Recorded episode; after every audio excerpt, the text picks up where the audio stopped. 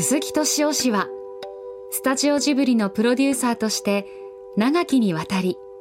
上質で娯楽性の高いアニメーション映画を制作してきた。世界中に日本アニメ映画の素晴らしさを伝えた功績は計り知れない。平成25年公開の宮崎駿監督の「風立ちぬ」高畑勲監督の「かぐや姫の物語」ではデジタル時代におけるアナログ手法の追求を実現せしめこれからのアニメーション映画の可能性を切り開き映画プロデューサーとして歴史的業績を残した。鈴木敏夫のジブリ汗まみれ。今週は芸術選奨文部科学大臣賞の映画部門受賞と優待報道の真相と題して3月19日に文化庁の平成25年度第64回芸術選奨映画部門の文部科学大臣賞を受賞した鈴木さんへのマスコミ合同取材の模様をお送りします。はいじゃあよろしくお願いいたします。ああ参った。本当に参りましたじゃあこの度は文化庁の、えー、じゃあ文部科学大臣賞受賞おめでとうございます。ありがとうございます。受賞に際してまずは。でもありがとうございますと同時にね、まあ、僕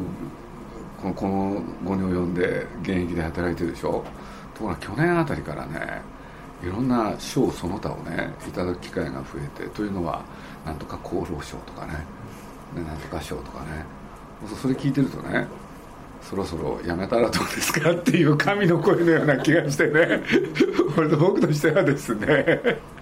もうちょっとやめてよっていうこんなこと言っちゃ申し訳ないんですけれど。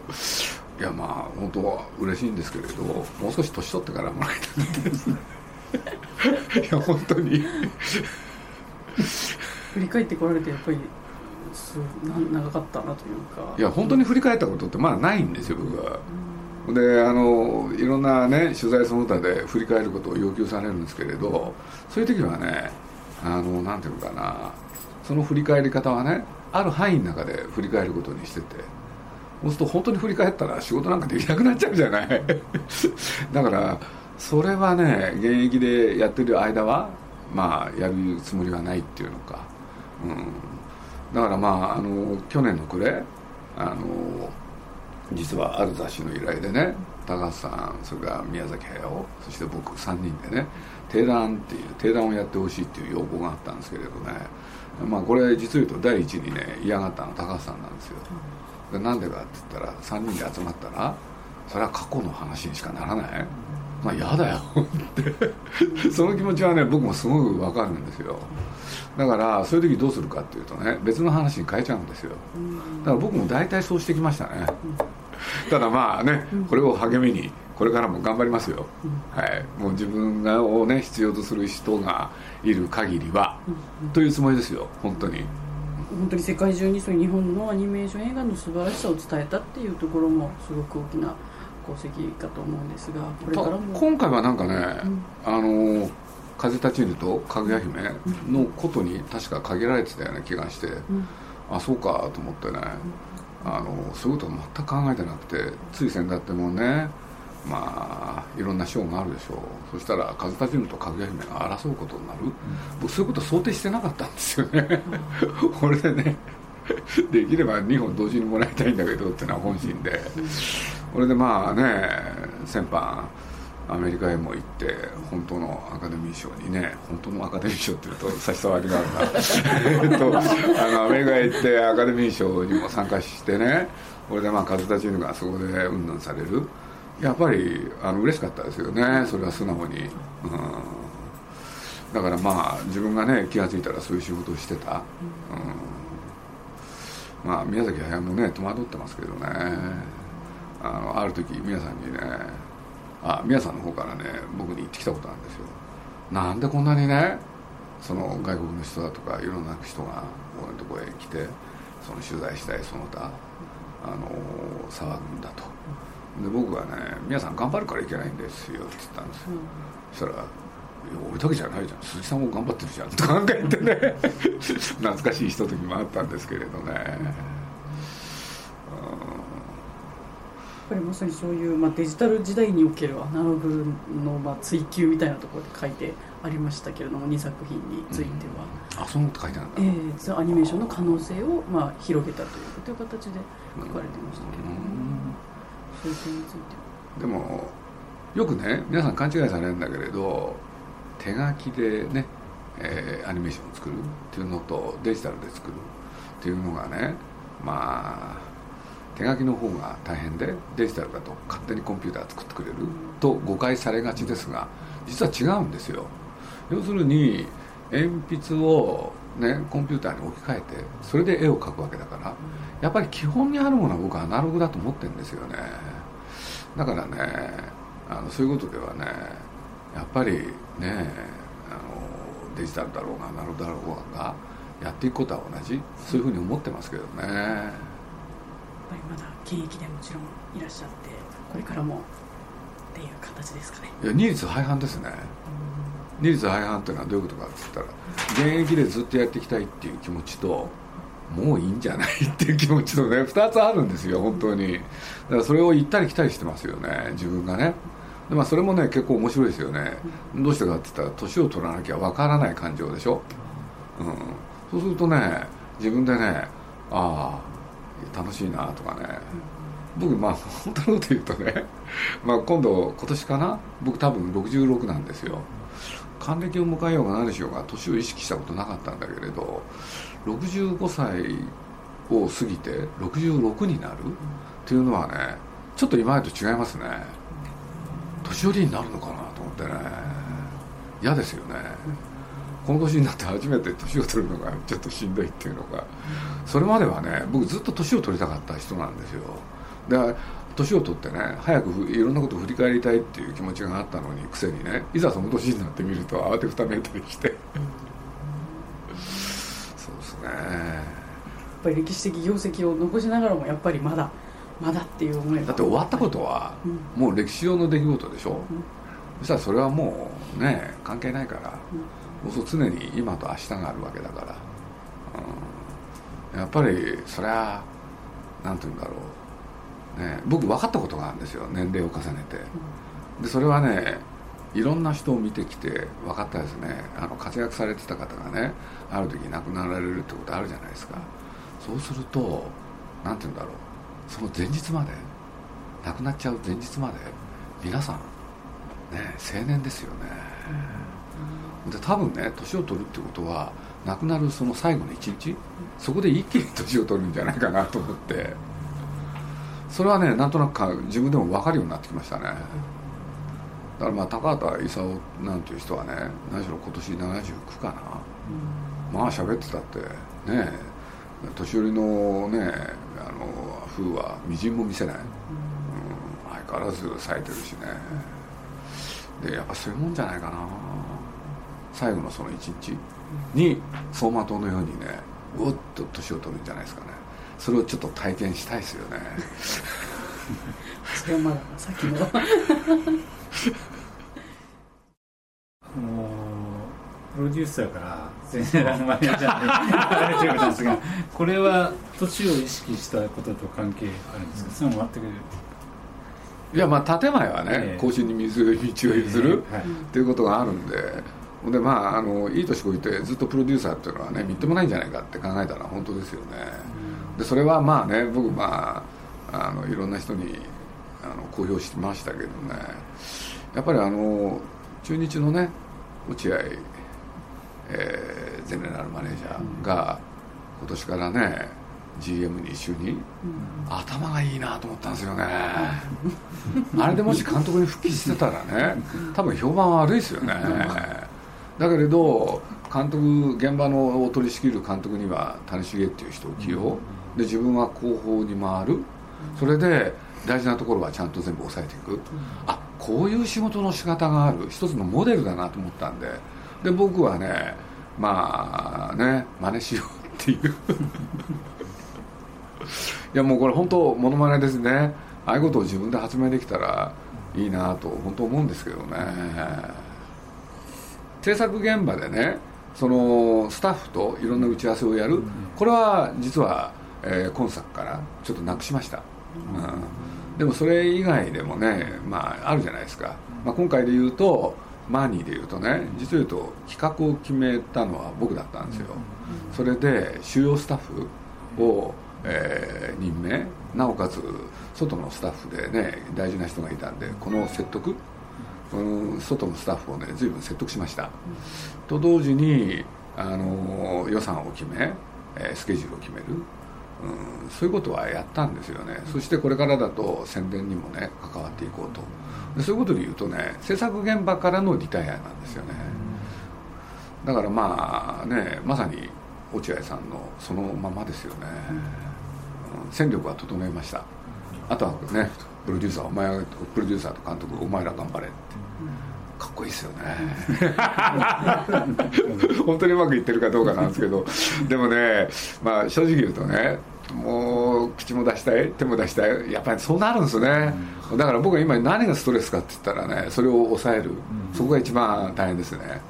でもやっぱり前と違うわけだからまあこれを機会にねやっぱり今回は我慢を貫こうとそう思ってます。いつ頃からもうこう GM になろうと？いやそれはもう落合さんのあの落合さんが見てから落合さんの GM 宣言ですよね、ジブリの雑誌「熱風」っていうのがあるんですけれどそこで連載をしてたこともあってね落合さんの動向っていうのはねすごい気になってたんですよでその時はまあジブリの雑誌の中で彼実を言うと映画が大好きなんでその連載をするこれでそれをですね本にしたんですよ。でその一連の中でね落合さんと何回も会ってて。で当然その中ではねその過程ではまあねストーブリーグ落合さんがどうなるかっていうのはみんな注目の的だったわけでしょ。で僕もそれが知りたくてねそれとなく聞いてたんですよ。中日ドラゴンズはどうなるんですかねって落合さんがね。まあ今だと監督候補はこうだろうなとかいろんなことをおっしゃってたんでね。落合さんやらないんですかって言ったら黙ってんですよね。ほんでいきなり GM でしょ。もうかかっこよすぎますよね、うん、だから僕本当あれはね感心しました。あれで監督に復帰してたらね実を言うとね、現場の選手たちもそしてファンもみんな嫌だったんじゃないかな、ところが違う観点からドラゴンズに関わる。あれはねすごく僕は勉強になりました。あの落合さんって本当すごいですね。だから本当にね猿真似なんですよ僕は、うん、そうなんです。あの去年1年に限ってあのどんな1年だった？やっぱり一つの区切りになるなとは思ってたんですよね、要するにどういうことかって言ったらね皆さんもね実を言うとこれをもって最後ということはね前から彼ずっと言ってたんですよ。これでそれのね決意は揺らぎがない。と同時に、まあ、高橋さんも高橋さんはそんな引退宣言してないんですけれどね。とはいえもうね78歳。そうすといくらなんでもねもう一本長編を作るっていうのは、まあ、アニメーションっていうのは実は肉体労働なんでねなかなか難しいんじゃないかなと。そうなるとこの2人が同じ年に2本作るっていうのはねやっぱりジブリの大きな変わり目っていうのか節目というふうには思ってましたね。それでまああんまりお金のこと言うのは品がないんですけれどかなりのお金もかかる。だから僕はねその時思ってたんですね。要するにまあ2人が本当ね高橋さんも皆さんも働いてくれた。だとしたら今回のその制作費はねまあ2人への退職金かなと。これ本当に思ってたんですよ。いろいろありがとうございましたってやつですそれはそんなふうに考えてましたね,、うん、ねそのかかったその経費たりがなかなかね日本っていう国の今の興行の中で回収するっていうのは、まあ、難しいっていうのはね花から、まあ、まあ僕も分かってたし関係者も分かってたんですけれどね皆さんねそれに協力してくれた。それがまあ僕としては嬉しかったですよね、うん、鼻向けですよね、うん、ジブリをまた一からスタートということになるのかな。うん、だと思います僕、うん。もう一回ね、まあそんなことはできやしないですけどね、まあ始めた頃に戻ってみようよってやつですよね、だからまあ現状、まあそのね、夏公開の思い出のマーニーっていうのを作ってるんですけれどね、まあ、その後のこと全く決めてないんですよ。というのは宮崎駿亡き後その最初に作られた作品が一体どういう内容のものができるのかまあ、それは僕らシナリオとか絵コンテは分かってるんですけどねこれフィルムになってみないと分かんないんですよ。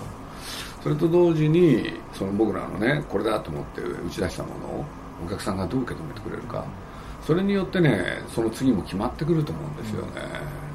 それとまあそれは企画っていう問題だと思いますけれどそれともう一つは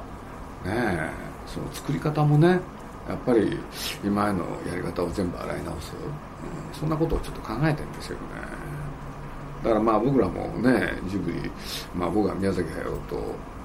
まあねナウシカから数えると丸30年ねいろんな映画作ってきたんですけれどねまあ、よくねいろんなお客さんがそれを支持してくれた、まあ、それは本当ありがたいんですけれどただ僕最近考えてることとしてねそのいわゆる娯楽っていうのかエンターテインメントこれをね今までのやり方で同じものやってたらもう見てもらえない。そんな気がしてるんですよね。なんか非常にね歴史の転換点でなんか新しいねその娯楽をその映画作る場合でもなんかね質的に転換させない限りねお客さんはね来てくれないんじゃないかなって。なんかそんなこと思ってるんですよね。で僕自身もそれをねずっと考えててそれ一体何だろうってこと思ってるんですけれどもしかしたらそれはやっぱり若い人たちの仕事かなとかそんなふうにも思いますね。これね世界中今そうじゃないかと思うんですよ。で映画だけじゃないですね、もう小説もそうだろうし漫画もそうだろうしあらゆるものがねテレビの番組だってそうなんでしょうけどね。今まで通り同じことやってればお客さんが喜んでもらうっていうのとはちょっと違う気がする。なんかね根幹が変わったような気がするんですよ、うん、若い人の仕事かなと思いながら鈴木さんはどういうふうにだからその答えはやっぱり僕ねあの見つけるのは好きなんですよ。だからずっと考えますけれどだけどその出た答えはね答えでままた映画をやるかどうかって言ったらまた分かんないですよねこれ、うん、全然違うことやるかもしれないし、うん、この間アカデミー賞行ったじゃないですか、そしたらねあれノミネートされた作品が9本だか10本。そのうちね実話が6本あるんですよね、でこれ見ててねなんかちょっとね違和感あったんですよ。でなんでかって言ったらハリウッドはね明るく楽しい映画を作るところだったわけでしょ。ところが実話ってことはどういうことかっつったら一種社会性を帯びる、そう新規臭い映画が多いわけですよ、そうするとねみんなが映画を見に行くって時に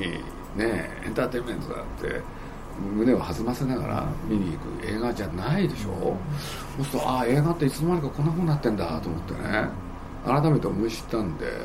じゃあ本当に皆さんがそういうものを見たがってんのかなって。いやもちろんいい映画なんですよ。でもいい映画であることとなんか昔のねその気持ちを弾ませながら楽しみにしていく映画とはなんか違うような気がしてて。それでいうと僕らはやっぱり何て言うんだろう、ね、そういう娯楽映画をなんか別の形でね作ってきたつもりなんでね。ね次に来るその基準は何なんだろうなってずずっと思ってますね。これ分かりやすく言っちゃうとね例えば日本でもねその戦後日本映画って僕は思ってたのはまあ、黒澤明がそうであったようにねテーマってねその家族を描こうがチャンバラであろうが、ね、なんであれあれ？なんかね貧乏の克服みたいなことがね映画のねなんかテーマだったような気がするんですよね。だから黒澤明っていう人もそういうね日本が貧乏だった頃その中でどうしたら元気になれるかみたいなのがテーマで。でやっていくうちにいわゆる高度経済成長の中日本が豊かになっていったでしょ。じゃあそのテーマがね通用しなくなるんですよ。そうすると次に何が出てきたかって言ったら心。やっぱ心の問題でしたよね。これでやっぱり、まあ、迷い続ける心をね要するにちゃんとするっていうのかな。でそういうことで言うと実は高度経済成長からバブルそして21世紀にかけてねそういう作品がねずっと作られてきたような気がしてるんですよね。でそれの転換点がねまた来てるような気がしてるんですよ。こと次は一体何なんだろうなと思って、うん、これはなかなか難しいですよね、だから今のテレビのねバラエティ番組だってねあの一つね、まあ、今いろんな人のいろんな話聞いてると思うんですけれど今テレビってね、まあ、報道もあったりドラマもあるけれどなんて言ったってバラエティ全盛でしょ、うん、そういう時にねあのその進行役としてねやっぱりタレントさんというか芸能人の人は大活躍っていうのが今民放の主流ですよね。ところが12ねテレ東見てるとね面白いことやってますよね。なんか素人の人が登場してきて。ね。でその人捕まえてねまあ平日のウィークデーのね昼間ですよ。あのパッと近づいてって「あなたどっか行きたいとこありませんか?」って。例えばある人がね「富士山」っつった「じゃあ行きましょう」って「え？っ?」て俺だって会社があるから。会社にはね私の方どもの方からね連絡しますよ。でそのまま連れてっちゃう。これでね解放される。これ頭いいですよね。要するに今みんなどっかでね気持ちのどっかで蒸発したいと思ってるわけでしょ。でそれをテレビがが協力してくれてそれを実現してくれる。でそのプロセスを全部番組にしちゃうわけですよ。そうするとテレ東っていうとこはどうもそれをね制作費の問題それからタレントさんを使えないとかねいろんなことがあるんでしょうけれどそういうところへ、ね、今行っててほんでそちらの方がねなんか見てると視聴率がどんどんどんどん上がり始めてるでしょ。うそういうことじゃないかなって気もしてるんですよね僕、うん、僕出版社にいたでしょ。出版社にいるとねいろんなの見てきたんですよ。そある時代雑誌その他ってね何て言うんだろう政治家だとかねなんかすごい人を扱う？それからまあ悪い人でもねなんかすごいひどいことをやっちゃった犯人とかね。なんか特別な人をね扱うっていうのは雑誌の使命。ところがある頃からね、まあ、そういうものが専門誌としてもあったんだけれど芸能人とかねそのスポーツ選手とかにねなんかなんか扱いが大きくなるっていうのかな。でやってたらねその次にね普通の人を扱うようになったんですよ。でだんだんこうやって変わってくるんですよね。でね普通の人に飽きた頃にね何やってたか何始まったかっていうとね建物がどうしたとかね。でそのうちにねねだんだん分かるでしょ？人間から離れてるんですよ。でねある時からね、まあ、出版社ってね動物だの植物だの扱う。そうやってやっていくと最後は石ですよね。人間ってそういうもんなんですよ。ね。そうするとね今ねテレビその他見ててねなんかそれが普通のとこまで来てるな普通の人まで来てるなと思ってるんですよ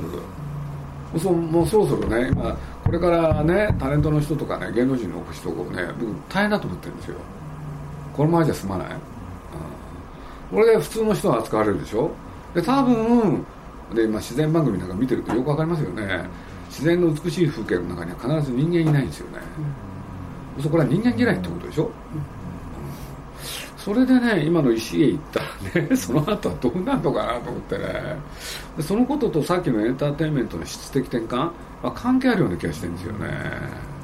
そんなことをねごちゃ混ぜにしながら今考えててねどういう時代が来るんだろうって楽しみなんですけどね。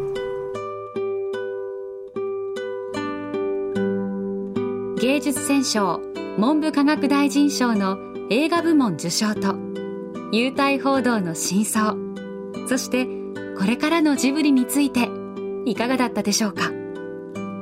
来週はそんな鈴木さんが慶応塾生新聞会の取材を受けた模様をお送りします。お楽しみに。GM としてそういう話も方向性をつけて。いくあのね。そうやって考えてるうちはいいアイデアってバレないんですよねそういうことを取っ払った時にね考えてることが大概いいこと思いつくんですよね。だからそういうことを言うと僕らの仕事っていうのは24時間仕事だから頭の中動いてるし皆さんの仕事もそうだと思いますけどね。だからなんか肩書きによってねその範囲だけ自分が仕事を考えるってそういうことやり始めたらおしまい、うん、その枠を取っ払ってやっぱりやっていくというのが僕はいいんじゃないかなと思いますけどね。皆さんにもそれ進めたいですよね、うん、ここまでが仕事でねここからプレイベートなんてやってるとね疲れますよ、うん、ストレスになる。そうじゃなくて丸ごとねあのプライベートもね講師の区別なく全てやっていくのがいいんじゃないかなと僕は思いますけどね。